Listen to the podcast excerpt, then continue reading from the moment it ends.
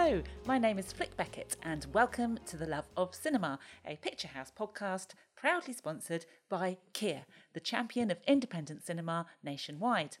Today, I was very excited, as you will hear, to speak with William Oldroyd, director of the simply brilliant Eileen, which premiered at Sundance earlier this year. Starring Thomasin McKenzie and Anne Hathaway, it's been described as Carol meets Reservoir Dogs. Set during a bitter 1964 Massachusetts winter, young Secretary Eileen becomes enchanted by the glamorous new counsellor at the prison where she works. Their budding friendship takes a twisted turn when Rebecca reveals a dark secret, throwing Eileen onto a sinister path. I'm Rebecca. I know.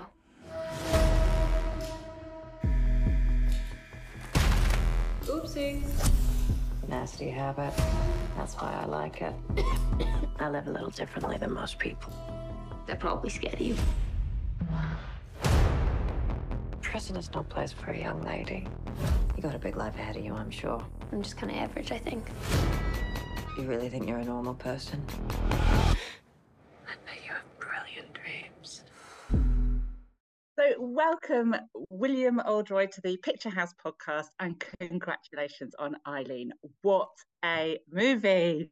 Thank you. Thanks so much. So, I've never said this to anyone before, but I have to say, from literally the opening idents, how they're presented, I was thinking, I am so going to enjoy this. There was so much care, and I want to say visual deliciousness right from the start. Was that something that was really important to you? Yes, I wanted to open with a bang. You know, I mean, it's you've got to grab people in the first instance. I think I always try with the first scene to find a moment, to find a little scene which really captures the character's dilemma. What is at stake? You know, what what where where we meet them. You know, where we can go from there. So that first scene with Eileen at the beach, for me, encapsulates all of her frustrations. But before that, you know, we wanted to I don't know, like a little interlude, little fanfare, whatever it may be, like something which totally gives you the sense of the tone of the world you're about to enter and just wake you up a little because, you know, you get into the cinema, you find your seat, you sit down, there's all of the sort of the production company logos at the beginning, and you know, you can sort of, and then we just need to know that the movie started. And that's what we did. And I, and I spoke with Richard, the um, composer, and I said, you know, get our attention and he did. I thought he did a fantastic job. That that that sort of Eileen theme that he's that he set up, and then we follow it through the whole movie. Absolutely. I mean, even just the, the titling as well was just, I could feel my shoulders just sort of nestling in for the whole yes. journey, the duration. Yeah. It was just fabulous. So let's go back and t- so tell us about when you first encountered Eileen, the story by Ottessa Moshfegh, and yes. what it was about the story that demanded an adaptation to screen for you. Well, it was the March 2020. It was the beginning of lockdown, and I read My Year of Rest and Relaxation, one of Ottessa's later books, uh, which was about a young woman who puts herself to sleep for a year, which felt like quite a good book to read at the beginning of lockdown. So we uh, my, a sort of manual of how to navigate our time, our way through this time. Uh, and that you know, I loved the book, and, I, and it led me to some other books, McGlue, a novella she wrote, and Death in Her Hands, another book, and then obviously Eileen, which was the book that she wrote her first full novel in 2015. Uh, and I just read it in one, really. I couldn't put it down. It was, I thought this, this character of Eileen was so compelling. I thought she was, you know, tricky, complicated, dark, very funny, all of the things that I really enjoy when thinking about bringing characters to life on screen. And then she had this extraordinary relationship with Rebecca St. John, another character who felt like she'd been taken directly out of Patricia Highsmith's story or some sort of Hitchcock adaptation or, you know, certainly the world of noir. And I just thought this would be something really wonderful to bring to life on screen. Also because Ottessa had created such strong images on the page. I mean, those, she, she wrote in what I felt was quite a cinematic way. Those images felt like images from movies I'd seen. And at the same time, unlike anything I'd seen before. And so I managed to speak to her on Zoom and I said, have you thought about adapting Eileen as a film? I know that she had been talking to people about adapting her other works, and uh, she and I agreed that she would like to adapt it herself with her writing partner and husband Luke. And I said, well, you know, why not? Why don't we do that over the next several months? And then once we're ready, once we're happy with the script that we have, we could take it to a producer and, and a financier, and then at least we are presenting something that we feel we're happy with, that, uh, a movie that we would like to make. And tell me about the coming up with the script because it is a quick, smart script, isn't it? It's really, yeah. really, there's no fat on it. It's no. very engaging. It's really intelligent. And she's quite an unusual person as well, isn't she, Ottessa? Tell me about your relationship and, and making the script come to life.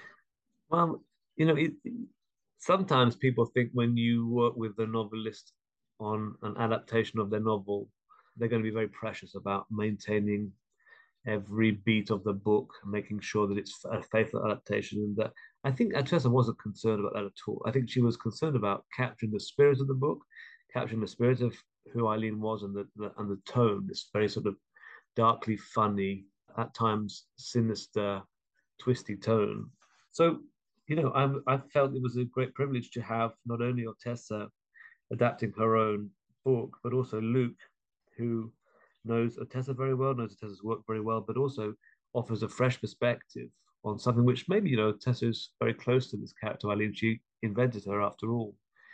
And together, you know, we we just seem to share the same sense of humor, this the same sort of understanding of what this could be as a movie, and set about doing that. And then obviously you bring in people like Ari Wegner, who shot it, uh, Craig Lathrop, production designer. Nick Emerson was uh, an important, very, very important part of what the final movie was as the editor. You know, that was absolutely vital there on the set while we were shooting it, and then several months afterwards. So that lean movie, as you sort of were referencing, it came out of a process of of refining and refining and refining through that editing process. You know, Nick is great at being able to make sure there's no fat on the movie whatsoever. Like he, he can really strip it down. So it was a great. I mean, these, but these are collaborators. You know, I, I look forward to working with Ottessa and Luke again. I've worked with Ari, obviously on Lady Macbeth, Nick on Lady Macbeth.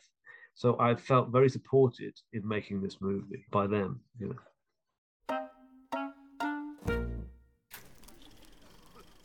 Let's go somewhere new. See worlds we've never seen before. So that we can feel inspired. Whether you're sitting in a cinema or in one of our cars, inspiration comes when we feel something new. That's why our electrified range is designed to take you on inspiring journeys. Kia, proud supporter of independent cinema. Kia, movement that inspires. And uh, tell me about uh, our two leads. I mean, Thomasin McKenzie and Anne Hathaway, very different actresses, very different eras, and yet together you know like what a great chemistry. And and did you envisage those two actors straight away? Yes they were i was felt very lucky that uh, my first choice for both roles said yes. And i think that often happens when you have such a great script. You know i think that i knew reading that book in march 2020 that that here were two great characters who two great actors would want to play you know. So i think it's helpful if you have two such great characters and you know that you're going out to act is going to be much easier. And you know, there was no doubt in my mind. I thought Thomas was just. I, I had seen her in Leave No Trace. I loved that movie that, that Debra Granik made, and and thought that what Thomasin showed was such a honesty, openness on uh, on screen, and then was really reminded how how good she was when I saw the true history of the Kelly Gang, uh, and saw her in that and thought at that time that I watched that movie in uh, Picturehouse Central, in fact, I was casting in my mind Eileen.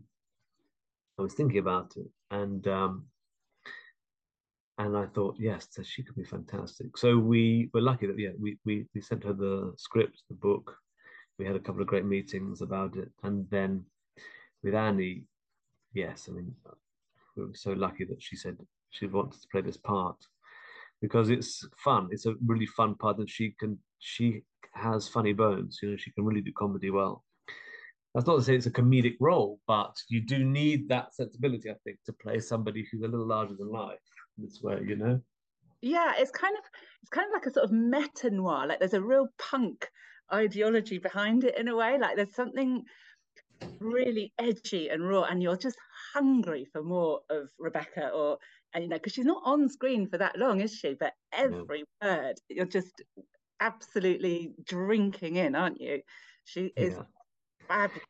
No, yeah. she, I mean it's she's brilliantly written in the book. She's was then fantastically written on the page of, the, of the script, and then you know what Annie brought to her, I thought was she just knew how to pitch it. You know, like she can just with a look, a little wink, and a flick of the hair, and like the light of the cigarette, and you know, just she just had it in her in her body. She was really living that character. It's, it was fantastic to see. You know, and I think probably, as you say, you know, they are. Annie's been working for 25 years in the industry, more or less, and Thomasin is, you know, a relative newcomer, I guess. Debra's movie was five years ago, and Thomasin would say she's been acting since a very young age, grew up around actors, obviously. But I know that she had watched Annie as a kid growing up. You know, she she has been surrounded by her movies. So when when when they met on set, there was an admiration already built into the relationship. That relationship between Eileen and Rebecca that you see, this one of this uh, this this uh, some shrinking violet, if you like, this this this young woman, slightly repressed, is able to sort of come out of herself because of this relationship that she has with Rebecca St. John. And I know that Thomasin looked up to Annie as, as someone that she admired very much. I think it was helpful. You know, in fact, the scene where they go on their first date was the first scene that we shot. So they didn't really know each other at all, Thomasin and Annie, before they shot that scene. So we could use a lot of the natural nervousness around their meeting in the scene itself. And I just want to discuss one of my favourite scenes, which was when Thomasin was on her way to the second date, if you like, and the look in the in the mirror. It's just so filled with grace and melodrama. And uh, sorry, I'm so gushing, aren't I? This yeah. is a very, very gushing interview. I've just oh, become aware of that. Yeah. But I was blown away. I was blown away. Oh, I love great. seeing these female characters on screen. I mean, it's just honestly, uh, my eyes are dry for wanting to yeah. see women like this. Yes. I mean? yeah, so, yeah. You know, and just tell me about directing a scene like that. That specific moment was you know, we knew what had come before. So, without ruining too much of the movie, essentially, when Eileen goes on the second date, she doesn't feel like there is going to be one. So she's already been through the feelings of associated with feeling that it's over, this relationship, whatever had begun was fleeting. And so when she gets the call to go for Christmas drinks, she's just her heart bursts. I mean, she's just absolutely full of joy, excitement, anticipation. She's, you know, you can see it, she's brimming, absolutely brimming. And so uh, we shot the that scene in the car, in a tent. It was not on a road because for those people who know a bit about films, it's very expensive to shoot a car on a road for some reason. it's much easier to shoot it when it's not moving and uh, you just rock it and does allow you then to you know, put the camera in a nice place and then for Thomasin to really think about the thoughts behind it. But we had this piece of music that they had danced to. It's called All These Things by Art Neville. And we knew that we wanted them to dance to that and for that to be a song that was associated with this burgeoning love. And so we just played it. Thomasin played that to herself through her earphones in that moment. So she was remembering we had already shot the dance. and she'd already heard that music. And so in this moment, she was playing this music and she was driving. And so she couldn't help but be moved by that music and by that memory. And I think it really informed that the moment of, of joy that you see in her face. It was incredibly sweet and just it just sealed for me what a great actor she she is. And also Marin Ireland is so good as Mrs. Polk. And that whole melodramatic sort of noir thriller storyline. It was very reminiscent for me of something like Splendor in the Grass, or that really right. repressed era. I mean, and but then also the sort of meta view that we have now of that time. Yeah, tell me about Mrs. Polk and bringing Marin Ireland in. Well, I think you know she she I mean she's representative of many women of that period. I mean, one of the lines she has, I mean, without saying too much about the movie, she's been through a tragedy of her own. Her son is in prison for killing her husband, his father. And after he murdered his father, killed him in his bed while he was sleeping, with his mother in bed beside him, he refused to speak ever again. He'd never, ever, ever said why he did it. Um, that's one of the things that Rebecca wants to understand. You know, why would he? Why would he slit his father's throat and stab him so many times in the chest? You know, so when you get to the heart of why he did it and Mrs. Polk's part in that, she says, "Who do you tell?" She says, "Who do you tell?" You know, you do the best you can.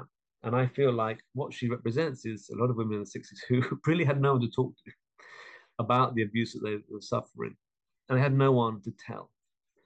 Uh, and even if they were able to, this is a woman who was married to a cop, uh, who's surrounded by cops, and who's she going to tell? She's going to tell the cops. Well, the cops are not going to do anything against their own. And I just felt like Marin really caught the sense of that in a way that felt true, that was not like playing a Boston cop wife from the 60s in any sort of you know clumsy way that we've tried something we'd seen before. But actually you know we we spent a day full day just working on the scene that you know there's one particular scene and we just took we just broke it down bit by bit and she relived every memory and it, it was very very moving to do that with her. She's a she's a really fantastic fantastic actor really brilliant.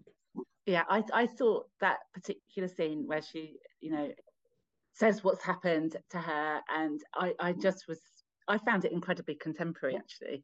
Mm. even though it's set in the 60s it, it's it's much more prescient um, well yes i think that's interesting as well because you know like one of these one of the questions we have is like you know why tell these stories now and it's interesting with lady macbeth you know we've said in 1860 but it felt like so many of the themes of that movie were also themes which you could talk about but that was that was like 2016 and I think with with Eileen, it's the same. You know, you said it feels contemporary. Well, that's because the problems, the, the, the same problems still exist.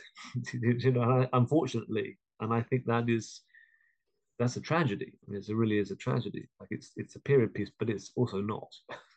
yeah, but what we are seeing is a different POV, and I just really want to congratulate you on that because it's, you know, it, as you know, as a woman that's seen a lot of films over my lifetime growing up, I feel there's this fantastic shift in perspective that is taking place that is giving us a new narrative.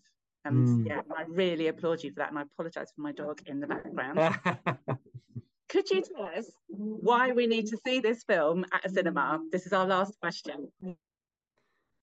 I mean, you've got to see it in all its glory. I mean, we spent, you've got the music of Richard Reed Parry, you know, one of the founder members of Arcade Fire. I mean, he's done a fantastic score. And I really recommend that I know people have great TVs and sound systems at home now, but you're never going to play it as loud as at the cinema. You've got to go in there and have it blasting at you.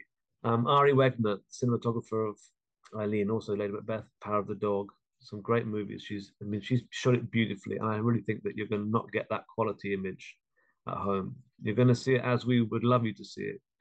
And also, I think it's a movie. It's you know, I think it's very funny. It's a dark movie, and I think you're going to imp- appreciate it far more when you're with a group of people Take some friends. It's a Christmas movie, Christmas love story, perfect Christmas love story. That's what you're gonna go and see in the cinema, and it's a night out. I really think that you will come away with some thoughts, some strong thoughts about the movie. You know, and I think it's it's worth going to the pub afterwards and having a chat about it, which you know will be great when you come out of the cinema and you can go and do that. Go to the um, Picturehouse Central Bar exactly. I couldn't recommend a better cinema to see it in, definitely.